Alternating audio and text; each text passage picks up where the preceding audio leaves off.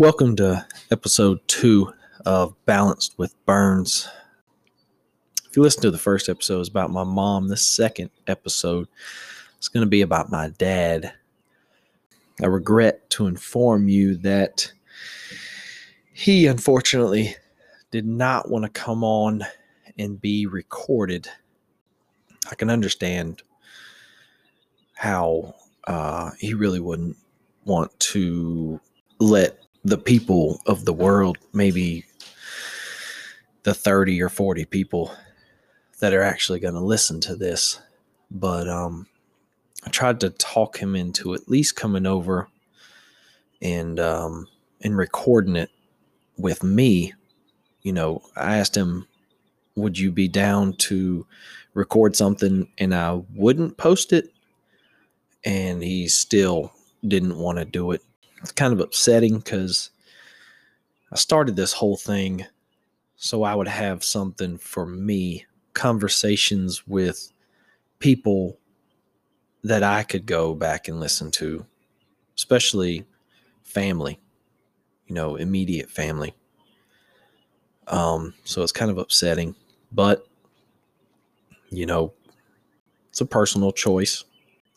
Maybe he'll be brave enough to come on in the future and, and talk to me. So at least I'll have something to go back and listen to once he's gone and uh, something for my kids to listen to, you know, to listen to their dad and his dad have conversations about their lives. I wonder how cool it would be to listen to my dad and my grandpa, whom I never got to meet, have a conversation. You know, how crazy would that be for those of y'all that never got to meet their grandparents? I just think that would be really awesome. But, you know, hopefully he'll change his mind. We'll see. This whole thing is me just having conversations. You know, maybe in the future, you won't even hear my voice. I'll post it on this platform but it'll be other people having conversations. And I think in this climate, I guess you could say I hate using that word, but in in the world we live in right now, everything you see on TV tends to be slanted or I get I think the word's disingenuous. I don't know. That might be wrong. But fake and I think people, including myself, crave genuine conversations where people tell the truth and give embarrassing information to make everyone else feel normal. I think that's why everybody likes um, not reality TV, but uh, shows where the whole the whole show is just about families and neighbors having these embarrassing stories or making these mistakes that and i think that's why people enjoy it so much because it's it, like you can relate. The first part of this episode is going to be kind of heavy. Um i don't tend to pray asking for things. Um i tend to pray of uh thankfulness for the things that i do have and the people that I have that are around me. And the, th- the only things I really ask for when I pray is for protection and guidance. So the first part is going to be kind of heavy. Um, I guess what I consider the Holy Spirit, as people say, is almost like your, some people would call it your subconscious you know just these thoughts that come out of nowhere like right out of thin air it just kind of pops in your head. And here lately i've been writing things down in my phone so i don't forget them. Because they'll if you don't write them down or or uh, record them like this podcast they just kind of slip away. They're almost like a dream when you when you first wake up from a dream, you can tell it. But if you wait five minutes and you try to tell somebody what your dream was about, it's kind of, it's just all over the place. So, uh, this first part's going to be a little, just a short little, um, I had a good day at church yesterday. Um, and, uh, there was, there was a little part that our pastor read about the struggles of being a Christian. So it's just a little short uh, Bible, two or three Bible verses that I'm going to read off. And then um, just some of the thoughts that I've had over the past few days, what I would consider, well, no, not the Holy Spirit. It's um, just thoughts in my head that I've written down and that I just need to share because I think they're pretty good. This this uh, episode will be about my dad, the the little bit that I know about my dad, probably more of my life and how my dad has affected my life. With that, let's go ahead and get into it. So me and my dad text each other in the morning. It's usually like a little Bible verse or, you know, good morning, I love you, have a good day. And uh, always end my text messages saying claim victory. But um, he sent me one this morning that kind of nailed it. What this whole episode, not the whole episode, but I guess a theme of this episode. It says, Your future has no room for your past and I encourage you not to get stuck in the moment in your life that is over. God is a redeemer and a restorer. He promises to restore our souls, and He will if we invite Him in and cooperate with His healing process in our lives. I thought that was pretty cool.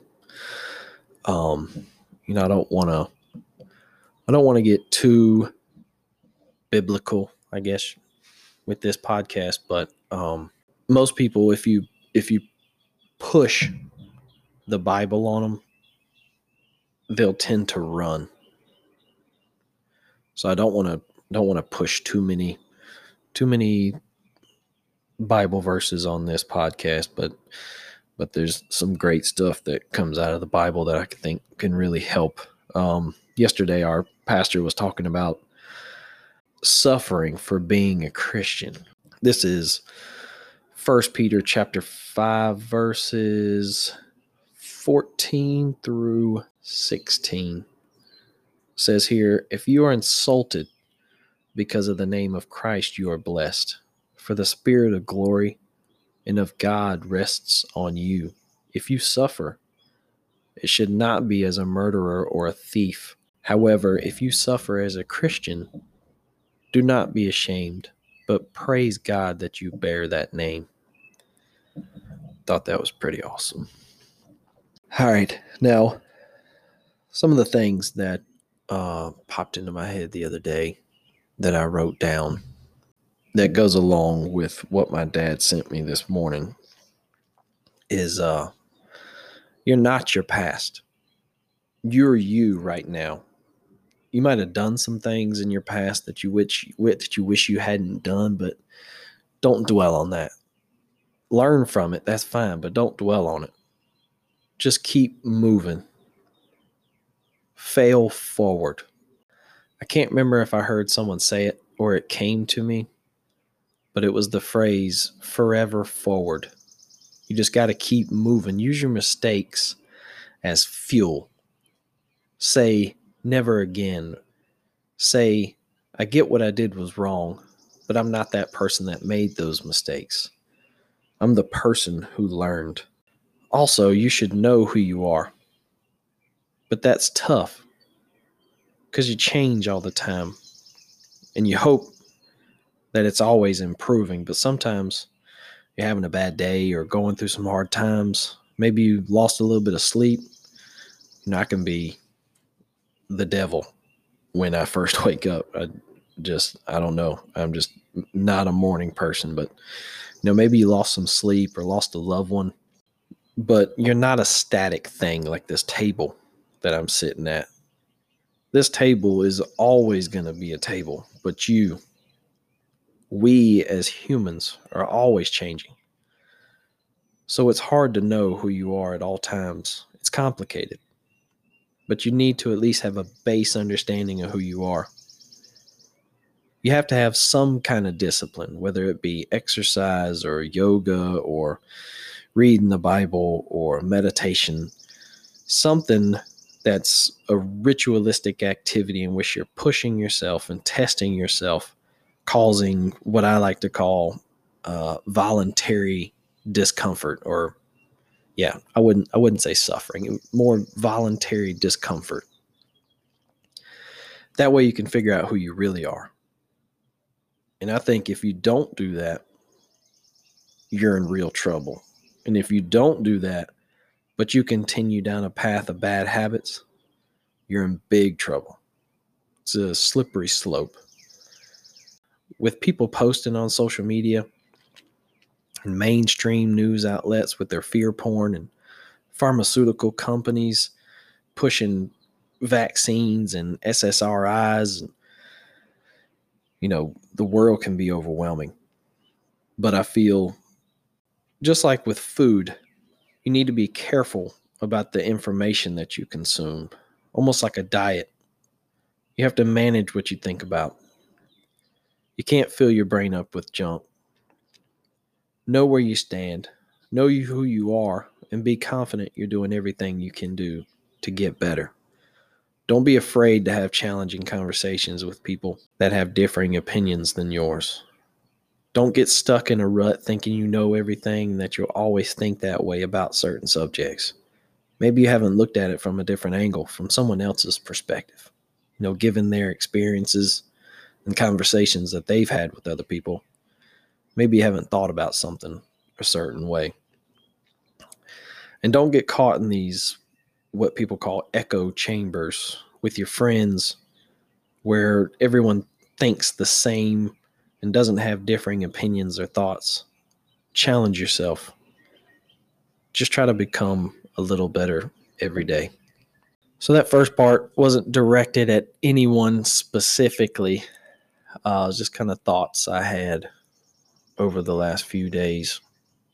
Um, the first episode with my mom was about her opinions on things, and, and her opinions had made a few people upset but I am not going to apologize for how someone else's opinions made someone feel. I just don't think that's fair.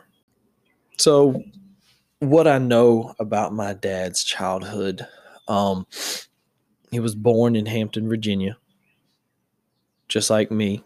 Um, his dad, my grandpa, who I'm actually named after, his name was James Rudolph Burns. My name, thankfully, is James Robert Burns. I bet he caught a lot of crap for that middle name, but at the same time, it's pretty awesome.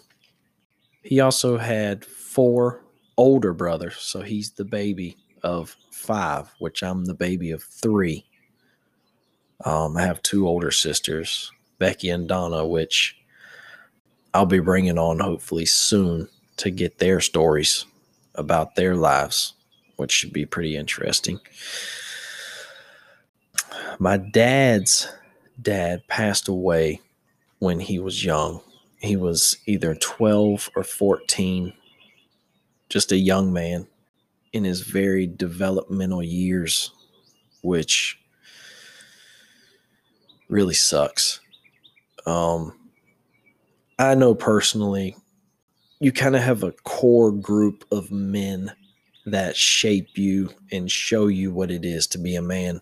But he didn't have one of the most important men in his most most developmental years of his life. So so he was a teenager in the late 70s which if you could picture my dad if you've ever seen as a teenager, if you've ever seen the movie Dazed and Confused, he is right out of that movie. Had all the cool cars and the long hair and dressed like those guys did. And they had some awesome cars back then. So his mom had to raise five crazy boys in the 60s and 70s, 50s, 60s, and 70s, I'm pretty sure. Because his oldest brother is, I think there's a good split between him and his oldest brother. He told me that growing up through school, he was dyslexic. So he struggled with his uh, with his E's and his threes, you know, the the letters and numbers that could be flipped back and forth. And I would uh, instead of having to buy the book covers back in school, we would I would always he would he was like a pro at wrapping textbooks with the uh, paper bags that you would get from the grocery store, and uh, he would always wrap them perfect and then draw all over them and decorate them with my name and what book it was and like little stars and stuff like that. It was pretty awesome. I don't know if he was ever bullied in school. Uh, he's never really told me any stories about being bullied growing up, uh, but I do know that he uh, got big into karate in his uh, late teenage years. Him and his buddy Clint used to travel around to uh, karate tournaments. And in Virginia, is pretty cool. They have like a outdoor coliseum on Virginia Beach, and it's like a, uh, an elevated stage, and they would do um, they would do karate tournaments up on that elevated stage right on the beach. So that I bet that was pretty cool to watch. I wish I had a list of all of the cool cars that he always had. He's a car freak. I wouldn't say he's a gearhead, you know, as far as engine go engines go, but when there's a cool car that you see and you're with him, he could tell you what it is and most likely the year that it's from. He had uh, his first child, my oldest sister, when he was 18. About a year later, the younger of my two older sisters, Donna, was born. So he was 19, had two kids at 19, working at the shipyard, I believe. Then, seven years later, I think no, six. Then, six years later, I was born. And uh, this was still during a time where doctors couldn't tell you the sex of the baby. So it was kind of a toss up. And he used to tell me that the guys he worked with would give him crap all the time saying, "Oh, you're not manly enough to have a to have a boy," you know, just being dumb guys. They thought that's how it worked. You know, the more manly you are, the better chance you'll have at having a boy, which doesn't make any sense so I came six years after the two girls, so I bet he was pretty relieved. You know, finally got me one, got me a boy. Uh, I know that feeling pretty well. I guess at this point, I'll kind of uh, walk it back to as far back as I can remember with my life and uh, kind of tell my story and how he shaped me. Um, like I said, he, he didn't really have a guidebook to go by. He didn't really have a dad to bounce ideas and opinions off of to see if he was kind of on the right track or you know what was what was right to do. Had kids at a very young age and i doubt they really had a lot of self-help books back then or you know, how to take care of babies and young children. So I'll just kind of talk about whatever I can remember. Like I said, born in Hampton, um, had two older sisters, which I bet they were excited to have a little baby to play with. They were six and seven at the time. So I remember stories of them giving me baths and playing with my hair you know, spiking it up in the bathtub with the shampoo and stuff like that. Um, I watch my girls now. Um, they are seven and five. So they have a little two year old brother they get to play with. So I, I can only imagine how it went. Not sure when I learned how to walk, but I know my dad was always proud that I learned how to ride a bike at three. Um, he used to always tell me that you had the classic training wheels. And uh, one of my training wheels was kind of bent at the time. So he just bent them, he bent both of them up and uh, just kind of pushed me. You know, we, this was during the time, no helmet, no knee pads, elbow pads, all that. It was just like, he'll be fine. And uh, I vividly remember, it's crazy how you can vividly remember uh, small memories, whether they be whether they be good or bad. Um, but I remember, I, I don't know if it was the first time that I ever took off, but I do remember taking off one time at my grandma's house and going for a little bit and then crashing into a light pole. Uh, obviously, I wasn't flying, so I didn't get hurt too bad. But uh, that's kind of crazy how I can sit here and remember that. But uh, yeah, so three years old, it's pretty wild. Um, most kids these days don't really ride bikes at all, which is kind of sad. But I feel like I have to force my kids to learn, at least learn. If they don't want to, that's fine. Kids these days are more into scooters and the little uh, hoverboard, which I think learning how to ride a hoverboard is probably harder than learning how to ride a bike without training wheels, if you ask me personally. I know there's we have a lot of pictures and videos of my dad of me pretty athletic, and I think my dad was pretty excited about that. Uh, so he would always try to get me into stuff. Uh, I vividly remember Donna, my uh, the younger of my two older sisters, walking me to elementary school. Uh, those are some pretty fond memories. Uh, I think she was most likely she had to have been in middle school at the time, but she used to walk me to the school because at that time we lived in a house that was close enough for children to walk. I used to wrestle for the Phoebus Phantoms and uh, that's one of the main reasons why I am a Duke basketball fan. Is uh, our symbol was the same exact symbol, the D with the with the uh, the phantom or the devil in it. So when we moved, we moved to Rock Hill, South Carolina when I was seven. So in 1995, we moved to Paces River.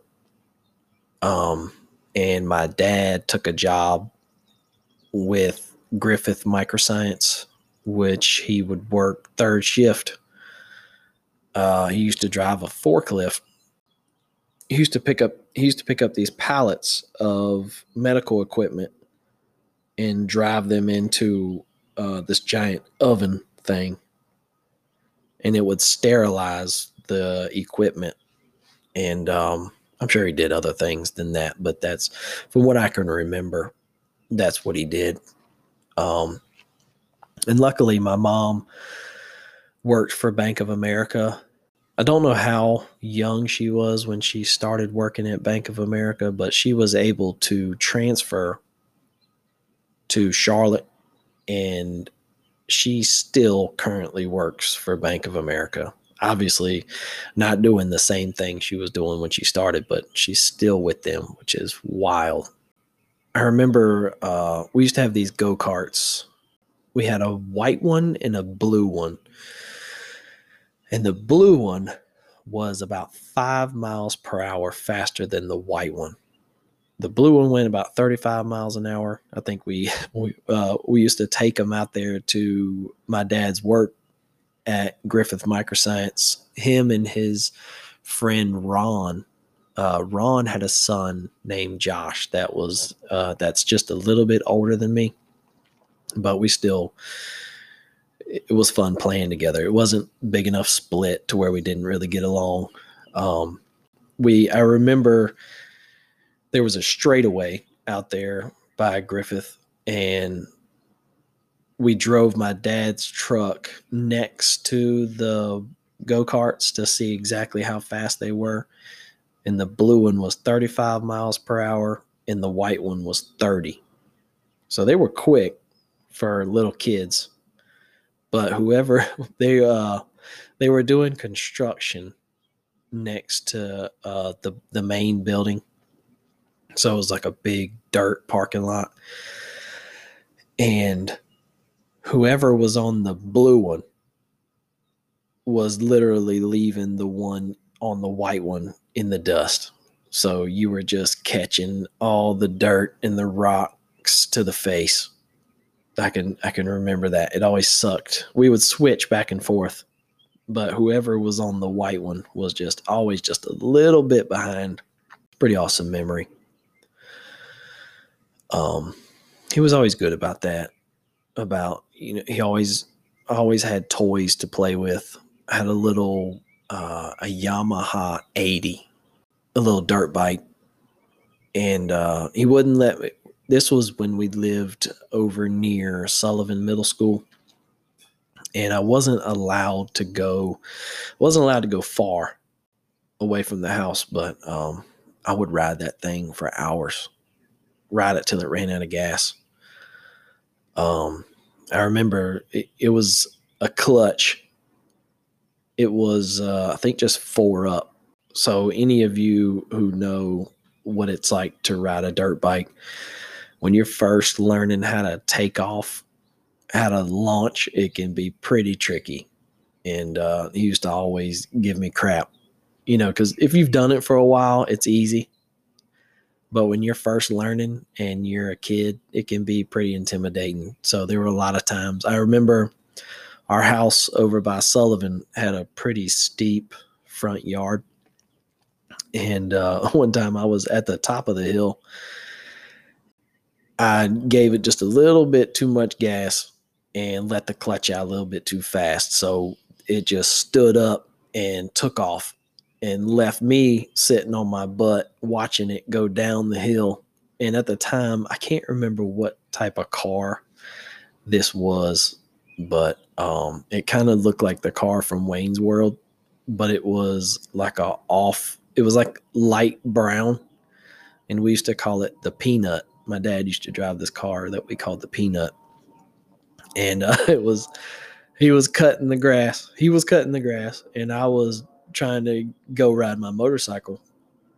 And it stood up and went down the hill and we both thought that it was going to slam into the peanut but it it ended up falling over right before it got there. But uh that's pretty that's a pretty good memory. Um at that Wofford Street house by Sullivan we had a pool when we moved in the people before us had installed a pool and uh, we had a basketball goal that we had cut in half and buried it in the ground next to the pool so we could play basketball while we were swimming. So that was we had one of the pools where it was like three and a half feet in the shallow end, and then it would slant down to eight or ten feet, and it had the diving board over in the deep end. Um, but we we had it buried over in the shallow end and had the fence holding the basketball goal up. And it, it was short enough to where you could dunk, but we would basically play we basically play like football, football, basketball. So my friends would come over and we would just play until we were exhausted. Backtracking a little bit, when we moved to uh, South Carolina. I was seven, and I think that's second grade. And in second grade, I played football at Rosewood Elementary. We were the Rosewood Lions. and we were terrible. I was scared to death. Um, we used to do uh, hitting drills, and this was back in the day where they would line these the kids up head to head, and we were about five to ten yards separated, and they would just blow the whistle, and we would crash into each other. And I remember being so scared. My first year, I was so scared because you were you were uh, second graders and third graders on the small fry team. So I was in second grade, so I was the younger some of the the younger kids. I was the younger group on the small fry team. And I remember being so scared that we would have the two lines facing each other and I would figure out what number I was in line. If I was four back, I would look across the way and I would count four back to figure out who I was going to have to tackle. And if I was scared to hit that person, I would ask the person behind me if they wanted to go in front of me or just not even ask them, just let the line get so sloppy that they would just accidentally get in front of me, which was sad, but hey, you do what you got to do. But I remember my second year, I was the older, one of the older kids. And uh, it was also my second year. So I had a little more experience and I was a little bit bigger. Um, ended up dominating that year. I think I scored every game except for the last game of the season. We played the Green Dragons and they beat us 63 to nothing. And uh, what's crazy is a lot of the kids from the Green Dragons. Uh, the the good thing is, over the years, all the kids in Rock Hill ended up meeting at either Rock Hill High or Northwestern. So a lot of those guys that used to beat the crap out of me uh, when I played for the Rosewood Lions or the Sullivan Falcons, we all got to meet up for like a super squad at Rock Hill, which we ended up winning state championship uh 2002 and 2004. So that was it was kind of a payoff. Um but I remember uh, one time in small fries, is small fry pee wee. I went to tackle this guy and my fingernail ripped off when I grabbed his jersey. And uh, my dad was on the sideline. He's like, well, you know, what's going on? And the coach is like, we need to get him back out there. So they just taped my finger up and sent me right back in. But given the fact, uh, when I when I used to get hurt when I was little, instead of my dad asking me, "Oh, are you all right, buddy? Are you okay?" He would laugh at me, and you know, not like uh, maliciously, but he knew he knew if he laughed at me that I would get mad. And he was right because when I would get hurt at home, he would laugh and I would basically just run at him and try to punch him, you know, just attack him, you know. And at the time, I was just way too small to do real damage. So, and it would it would keep me from crying or it would stop me from crying. So when I would get hurt in football when I was little, and it still today when I get hurt, I would get hurt, go right back in, and then break off for a big play. Because when you're little and small fry, you don't do a lot of passing. It's mostly run plays. So quarterback sneaks. And I just remember getting hurt and then going right back in and scoring a touchdown, but crying at the same time, crying, being angry, and scoring. Um, I remember we were so bad at Rosewood that sometimes I would cry on the way to practice.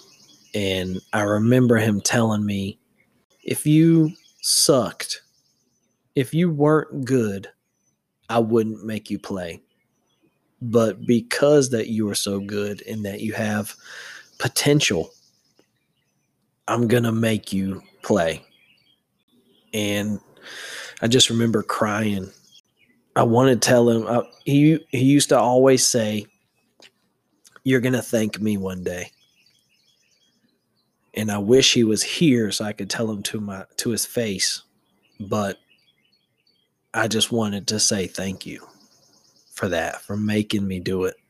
Because sports helped me to be a team player and it helped me to fight. I think sports are good for kids to learn what it feels like to lose.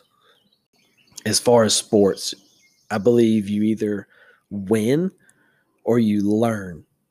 I know on the scoreboard you lose, but I, I feel like you learned. You didn't lose, you learned what you should have done, what you should have worked hard at. And also, people are not equal.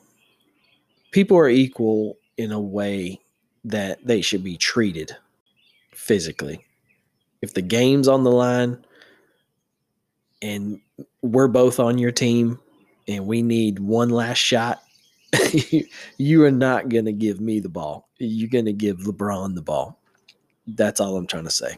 But yes, um, I feel I feel like sports is a, a very good thing for kids, just to learn hard work, teamwork, how to get along with others, how to accomplish a goal together, go through struggles, learn what it feels like to lose. That way, when you're an adult and you lose at a game or you don't get the job that you wanted, somebody else got the job because they were more qualified, that you don't get upset. You just keep just keep rolling. Or you find something else that you're good at. So dad, if you're listening, I just wanted to say thanks because it it's helped me with uh to be the man I am today and where I am with my job. If I feel like with the job that I do, if it hadn't have been for sports, there's no way I could have been able to do it physically. And there's no way I would have been able to get to the point that I am in my career mentally with all of the just the hard the the climb the climb up the ranks to get where I am now I had to go I had to stick it out through a lot of very mentally tough days. But now I'm able to provide for my family because I stuck it out. My dad was a firm believer of uh, idle hands or the devil's workshop. He always kept me busy with sports. Um, had to have good grades. Had to treat my mama right. There was no talking back. I always played football, basketball, baseball. It was a constant rotation. I was never running the streets, um, which is a good thing. Looking back, for sure. I remember uh, whenever it was a nice day outside, I had, I think when I was little, I had the Nintendo 64. I, mean, I had the the classic Super Nintendo, but that was I was kind of young when that first came out. When I was coming into the video games uh, time, it was uh, more of Nintendo 64 and uh, Dreamcast and uh, GameCube, stuff like that. And then obviously now the kings are PlayStation and Xbox um, and VR. But um, I remember when the weather was nice outside, he would come in and tell me that he, he would he would essentially kick me out of the house if it was nice outside. He'd be like, "You're not going to stay inside and play video games all day. Get outside." I'm like, "Fine." But then you go outside, you play with your friends, you learn social skills, and uh, just be a kid.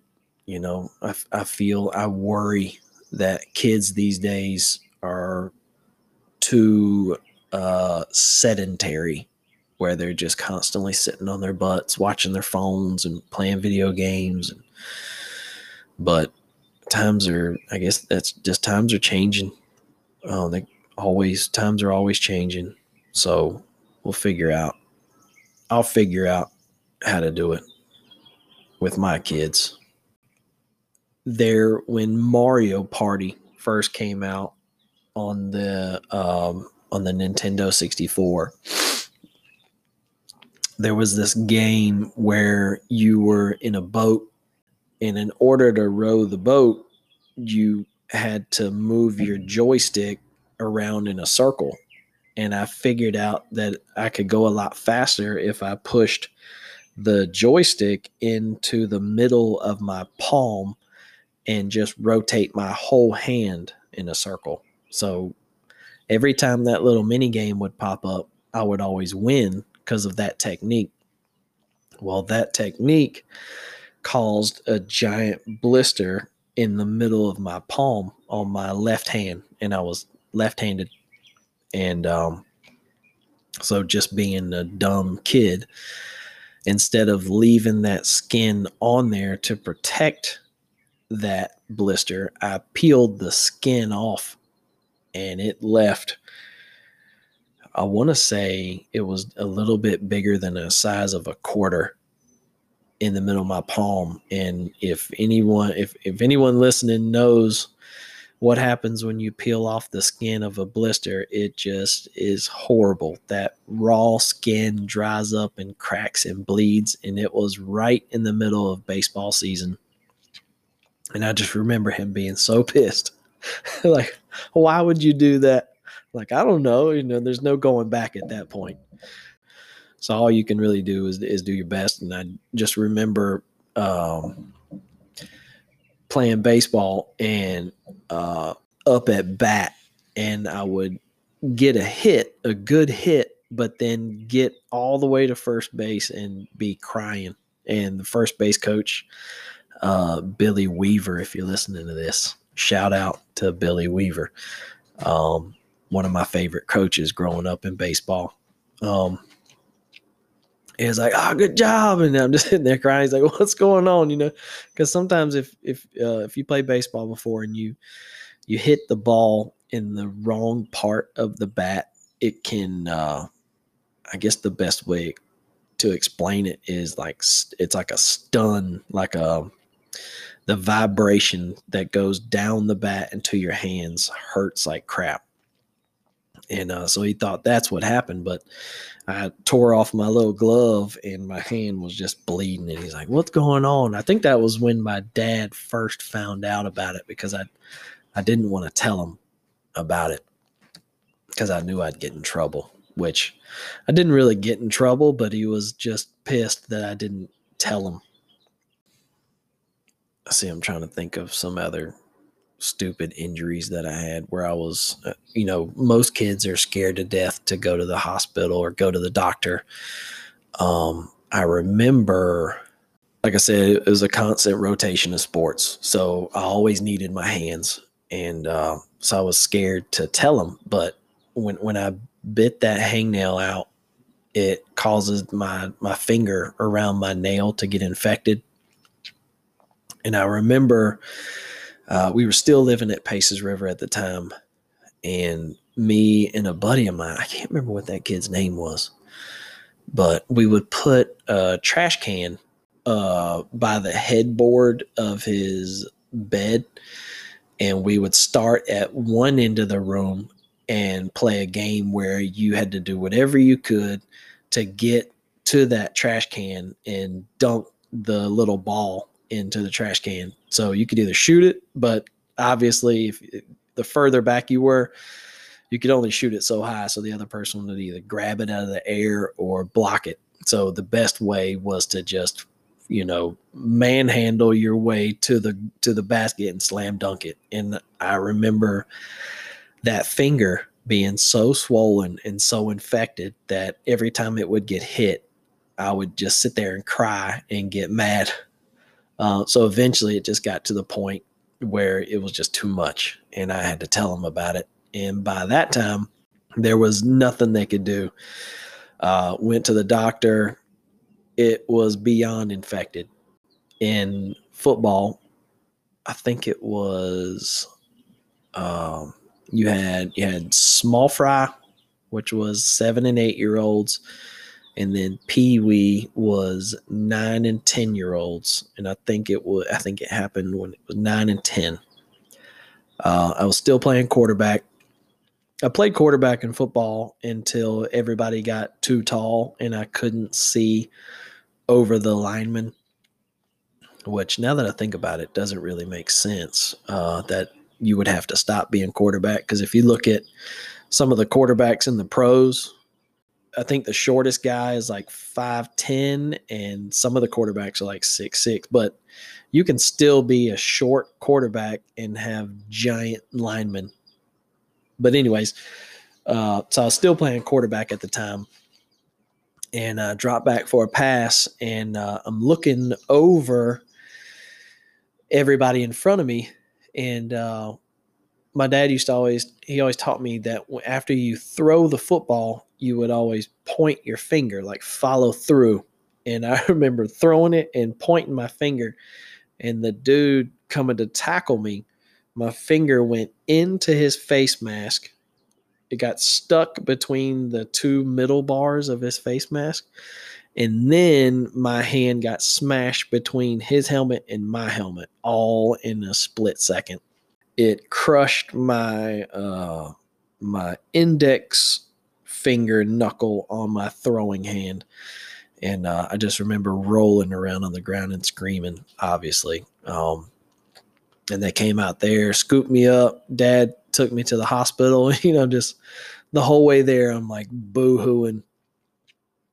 And you know, now as a father, it's like you know, I get it. It hurts. You know, you're gonna cry. But there was one point where we were still on the way to the hospital, and my dad looks over. He's like, "Look, I know it hurts, but you got to stop crying. I was like, but it hurts. You know, he's like, I understand that, but you're killing me. That's hilarious. I think that was probably, I know I went on a little stint talking about nothing but injuries, but um, think that was one of the last major injuries that I had in sports. Yeah, they, so they put a cast on it, which there's only so much you can do. Uh, it was a knuckle, so I was able to get a cast, a little forearm cast, and uh, you know, classic. Anybody that's ever had a cast knows, you know, you're not supposed to get that thing wet. And anytime you take a shower, you got to figure out some way to wrap a bag around it. But eventually, it it's get it gets wet and I was a kid, so I would sweat, you know, playing with it. And I think I actually we built a contraption, being that it was during football season. We tried to wrap it up so I could still play. Obviously, not quarterback, but I could still play defense. And uh, we would wrap this big foam thing around it and then tape it all up. And I would just basically use it as a club um, but man, that thing got stinky. And uh, they would give the they give you like a little scratch stick. You know, you can stick it down in there and try to itch the scratch the best you can. What's wild is when you get a cast removed, if you've ever had one removed, you know that little saw that they use, which cuts through the super hard cast, but the second the blade or whatever the heck it is touches your skin, it doesn't damage your skin, which to this day blows my mind. I originally kept it, kept the cast because you get all your friends and family to sign it and draw stuff on it, but I think that thing stunk so bad we just threw it away. Played trumpet in middle school band. Um, when I went to Sullivan, you had to pick either chorus, band, or strings. I chose band, and coincidentally, I chose the trumpet, which my dad told me um, that my grandpa also played trumpet. So that's pretty neat. Um, the cool thing about playing a brass instrument like the trumpet is once you learn how to use that mouthpiece, how to buzz your lips, and use that mouthpiece, you can play any of the brass instruments, whether it be the trumpet, the tuba, the trombone. Um, hell, I couldn't even name the other ones. Uh, was like French horn was pretty neat. But yeah, I played that seventh and eighth grade, and then when um, high school hit, the high school band from Rock Hill High they came and uh, figured out who was gonna be in uh, the marching band or the what they call it, basically the uh, orchestra. You could you could like travel with the orchestra and uh, instead of marching because I played football and I was gonna play football so the guy was like, obviously you can't play football and then run out during halftime and play and then get back out and feel like, yeah, that's not to happen. So I had to kind of hang that up. But my son, my 10 uh, year old, we actually go today. Uh, he, he picked band and, uh, so they're, they're doing like the evaluation today, later this evening. You have to go in and pick which, uh, instrument you want to play and then you uh, they kind of give you like a crash course on how to play it make sure that's exactly what you want. I didn't i didn't try to push him in any direction and he actually wants to play the trumpet which is which is kind of awesome. So i might have to uh, bust out my old skills. We'll see. Uh, a cool story uh, not cool but um, interesting an interesting story about being in the band. We uh, we used to do this thing every year called the Rockathon, and we would bring rocking chairs to the school. It was a it was a fundraiser, and we would bring rocking chairs to the school and rock in the rocking chairs and uh, watch movies all night until midnight. It's like from 6 p.m. to to midnight and people could donate money to the band, whatever. Me trying to be cool, I asked my dad if I could take his lazy boy, his recliner, and he was like, I guess, you know. So I asked the our band director if I could do it, and he was like, if it's a rocking chair, you can bring it. It's like, all right, cool. All right. He said, if you can rock, you can bring it. I was like, all right, awesome. So we load this bad boy up in the back of my dad's truck, drop it off. Everybody's like, "Oh man, I didn't even think about that. So cool." Blah blah blah. And, um, and a short ways into it, people stopped watching the movies and started clicking up in like little circles of rocking chairs, and um, we had like maybe six or seven people in a circle, and this uh, this girl was standing in the middle of our circle and uh, the majority of us were wearing pajamas. And uh, so she had these pajama pants on and she her back was turned to me and i'm looking across the circle at one of my buddies at the time and i'd do the international sign for i'm gonna you know yank her pants down you know with my two hands up in the air and uh, he was like do it. So i pants this girl pants go all the way down to her ankles and she's got granny panties on. You know i guess for middle school girls at that time they're not wearing the thongs and, and boy short underwear that girls in high school and, and grown women wear. So she's got just normal panties on which i guess you consider granny panties.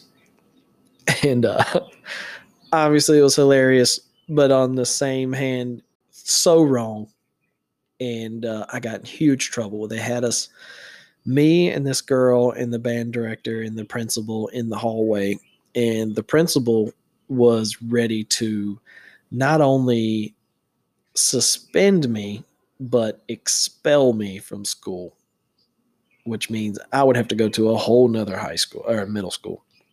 Luckily this girl was so nice and we got along. It's just lapse in judgment and she was like, "No, you know, I don't want him to be expelled, but you know, something does need to be done." So I apologized over and over and over, and my dad had to come and pick me up early in front of everybody, trying to load up that uh, lazy boy.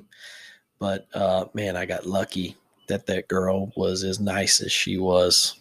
So I only got suspended for like a week. Speaking of middle school, uh, seventh and eighth grade was when I finally started getting interested in girls. I think eighth grade was when I had my first kiss, my first real kiss. The girl I was dating at the time, we went to the bowling alley, Strikers, uh, for I guess kind of like a first date kind of thing. And she was little, she was a little more, I guess you could say, a little more advanced than I was. Uh, kids in middle school were doing, kids these days are a little worse, I think. But um, when I was in middle school, kids were doing a lot of stuff that they shouldn't have been doing. I think, in my opinion, we went to Strikers, the bowling alley, and she told me every time I got a spare, I would get a peck on the lips, and every time I got a strike, we would kiss for like three seconds. Well, little did she know, me and my dad used to go on Wednesday nights. They had unlimited bowling on Wednesday nights. It started at nine and it would end at midnight, and you would have you would pay one fee for the lane and then you would pay for the shoes and then that was your lane from 9 to 12 if you wanted and we would do that multiple times we, we did it a bunch of times, which was awesome. Thinking back, thinking back on it, we would go on school night, um, and he would let me stay out there pretty late. But uh, once the people started, once the alcohol started flowing, people were getting a little, little crazy. I remember uh, these guys were next to us, and they just kept cussing a lot. And, uh, and eventually, my dad walked over to him and was like, "Hey, man." you've got to tone it down a little bit. I got my son here. You know, he don't need to be hearing all the f bombs and the GDs and stuff like that. And they're like, oh, you know, sorry about that. You know, we'll we'll tone it down a little bit. But so little did she know, I had some practice and uh, was doing pretty good, let's say. So uh, got in some good practice with kissing. Well, this same girl uh, we dated a little bit in seventh grade and um, into the tail end of eighth grade. Uh, but this was still a time when there weren't cell phones. So you would write each other letters. And she wrote me this letter one time talking about she wanted to take it to the next level and try to have sex. Well, given the fact that my mom got pregnant at a very young age, I was, our parents had us scared to death of just babies and diseases. So we were on our way. I was on my way to the high school at the time. In eighth grade, all of the kids that planned on playing football at the high school level would travel uh, I think it was twice a week to the high school to work out with some of the football players just to get a little look at what they had in store for the next four years.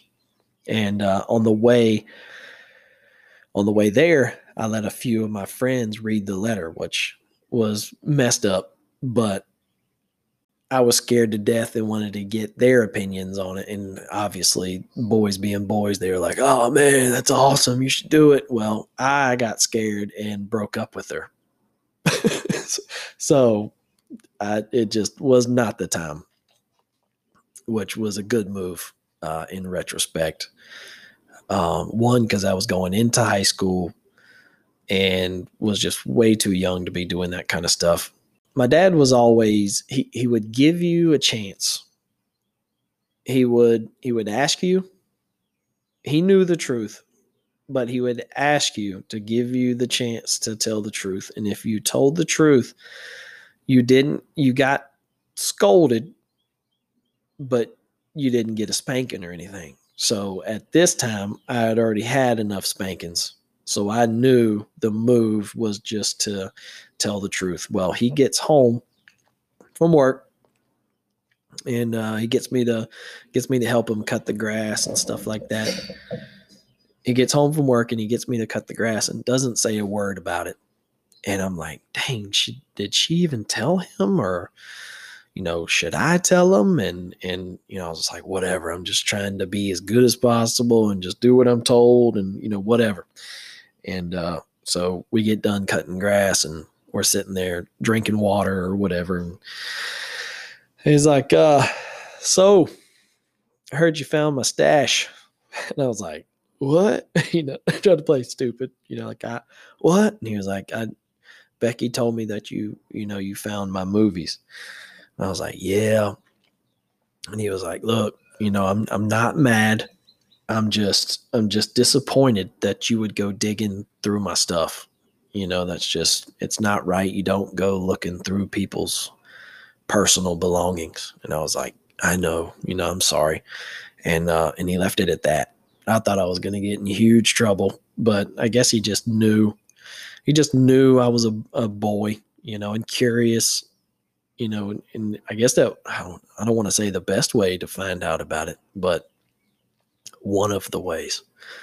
Um, and then I remember uh I think it was it was that week. Get down, kitty. And I think it was that week.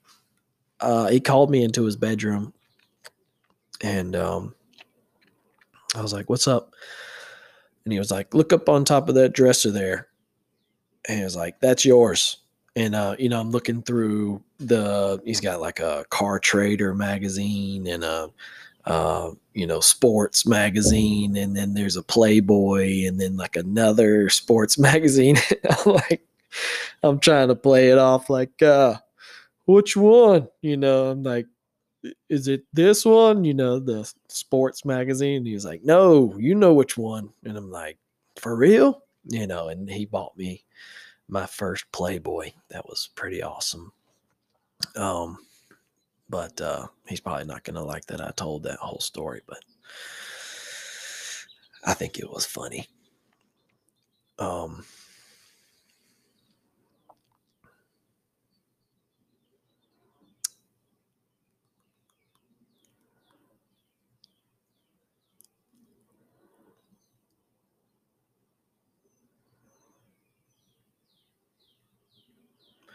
I remember, I remember,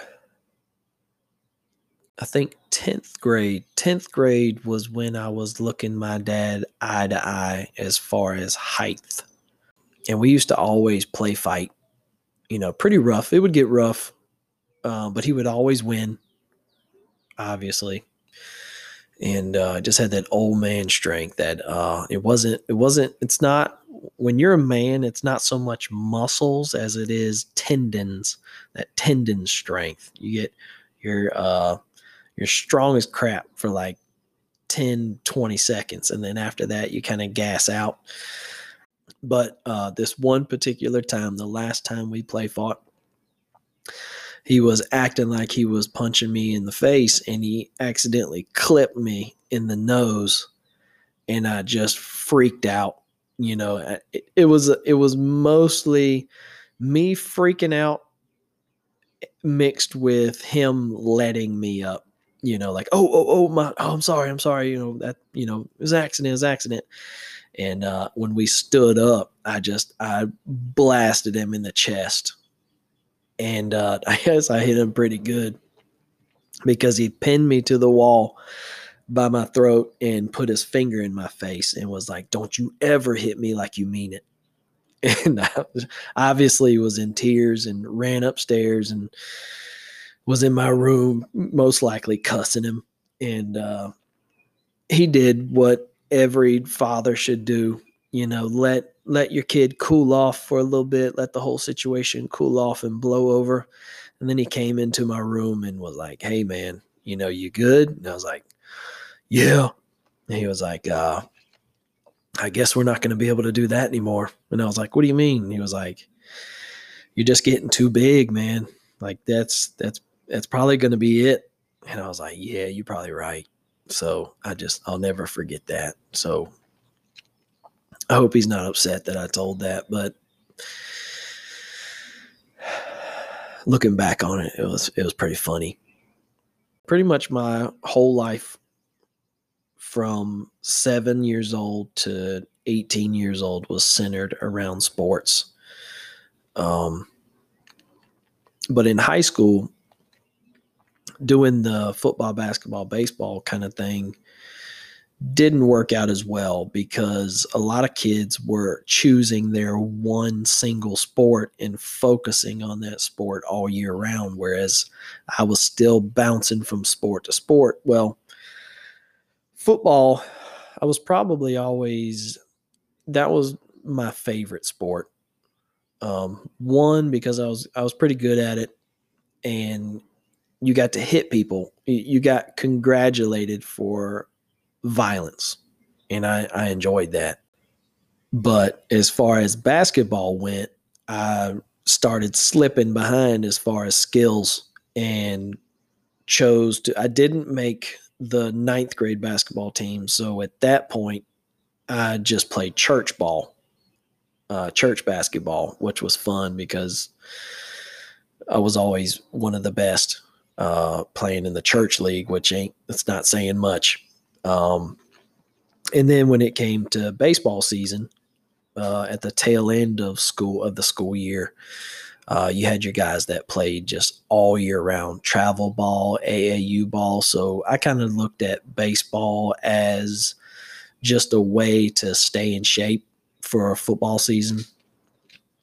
Looking back, I probably should have ran track because uh, I had a, a coach his, his his name was Coach Winborn, and the dude, he was probably in his seventies, but he he looked like he was about hundred and twenty.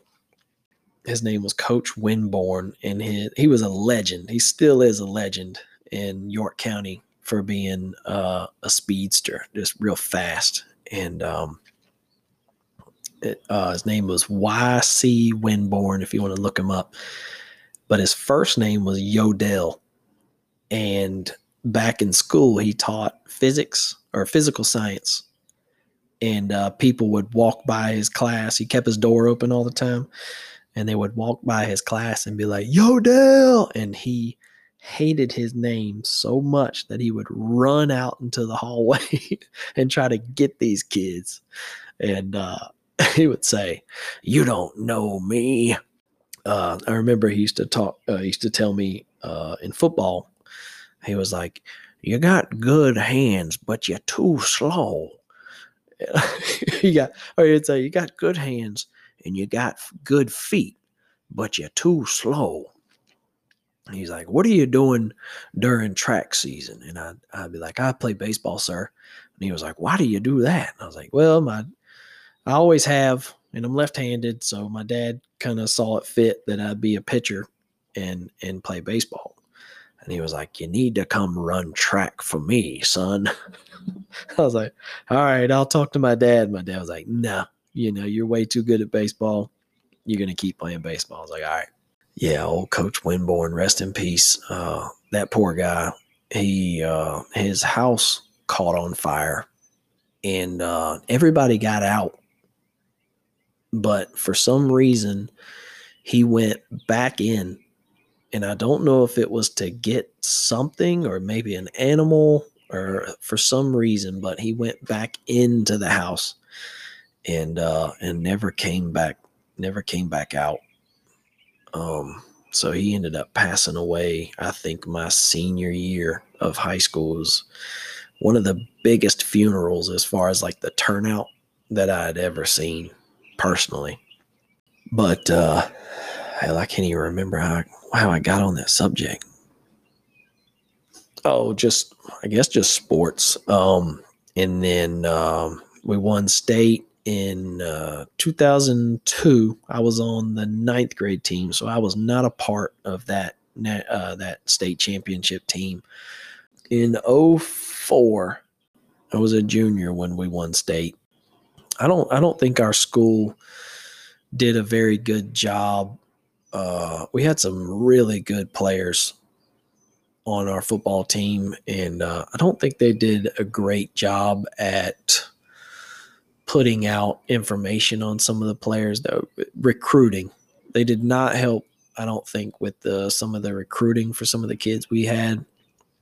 Me and my dad put my own personal highlight reel together on a i think it was a vhs still at this time and um, sent it out to a couple schools. I think we sent it out to like seven different schools in the surrounding areas and i actually went and toured three different colleges and got three offers to play football, but they were partial scholarships. And I told my dad, I, I just, he was like, what do you want to do? You know, which one do you want to pick? And, and we had a big conversation about it. And I said, to tell you the truth, man, I'm tired of getting hit.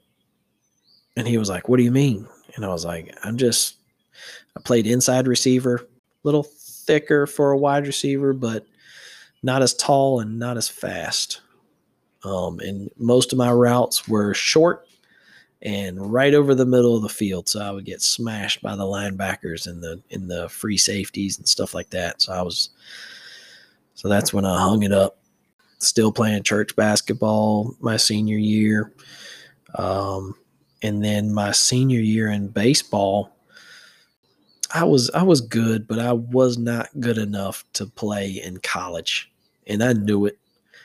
And you know, with coaches being coaches, they tried to tell you, you know, oh, everybody's got a chance to make it to the next level. It's just how how hard are you willing to work? And I guess I just wasn't willing to work that hard. And I remember we went to uh, the beach for a tournament, and uh, on the way back from the beach, we were uh, just joking around and horsing around on the bus. And the coach, I mean, we we didn't suck, but we were not that good. And we got drugged all that tournament. I mean, we were getting our butt whooped left and right. And um, on the way back, we're horsing around, and the and the coach gives us this big talk about y'all don't take this serious, and uh, this is just a big joke to all of y'all and and um, most of the time he kept looking at me the and uh, I took it personal. I was like, dude, I'm just doing this to stay in shape. Like, and he he pulled me to the side and and just ripped me a new one. And uh, at that time, I was just young and and full of testosterone, and the only person that was going to tell me what to do was my dad and uh, so I wasn't having it. I, so I went home that night, washed all my uniforms, folded them up nice and neat, and uh, walked up the next day to all the coaches and and turned them in, and told them I'm done. And he was like, "This is the biggest mistake you're making. It's the biggest mistake of your life." I was like, "Yeah, we'll see."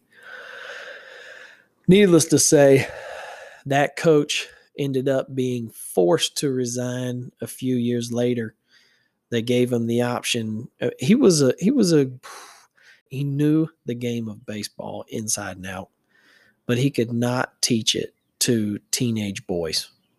And the way he would treat people and the way he would talk to people, I guess, just came to the end of end of the line, and they gave him the option: you either resign or we're going to fire you.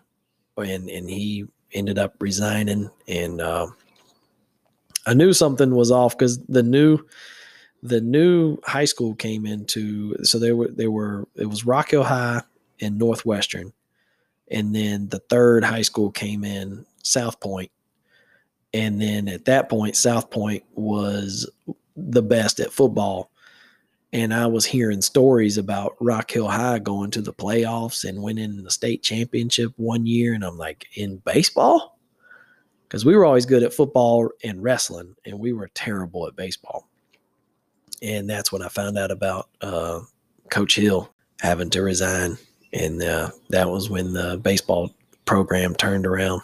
So luckily, those boys didn't have to deal with him. Um, but yeah, that was my dad was a little upset about that. But at that time, he was like, "You're at this point, you're a grown man make your own decisions. If that's what you want to do, then I support it. And that's how my dad's kind of been from that point on, since high school, he's you know you're you're a grown man. You're gonna make mistakes, and from that point on, that's that's how it's been with my dad. You know, you, you're gonna make your mistakes, but as long as you learn from your mistakes, then there's nothing really more you can ask for. You know, don't make huge mistakes where you go to prison or something like that, or hurt yourself or hurt somebody else. But um, you live and you learn. And um, hopefully, I plan on doing more episodes about my dad and about my mom, and I hope I hope he uh, changes his mind and decides to come on in the future. Um, I don't know. I don't know. I'll give him some time to think about it, and we'll have to see. Time will tell. Well, I'll I'll let him listen to this one. Hopefully, he'll listen to this. And um, if you are listening to this, Dad, I love you, and and I don't fault you for any mistakes that you've made in your life. I am the man I am today because of you, and and I just want to say thank you, and I love you. Now I know I kind of cut that one short right there at the end, but um, if I was to talk about my life all the way up to the present, it would be like an eight-hour podcast. Um, so we'll leave it at that.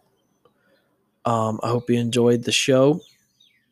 Um, my next episode will will be in the mountains on vacation. So I'm gonna pack up the equipment and hopefully me and the wife will be able to do a little episode. Uh, give it a like and a follow and a five star review on whichever platform you're using. I don't know what platform you use this time, but I've now got the the podcast up on Spotify, Anchor, Apple Podcasts, Google Podcasts, Amazon Music, Audible, Castbox, Pocket Casts, Radio Public, and Stitcher. So whichever one you got, um, you can download it and look it up on there. They're all it's uh, the same thing on all platforms, balanced with Burns. I hope you enjoyed some of the stories that I told. See you next time.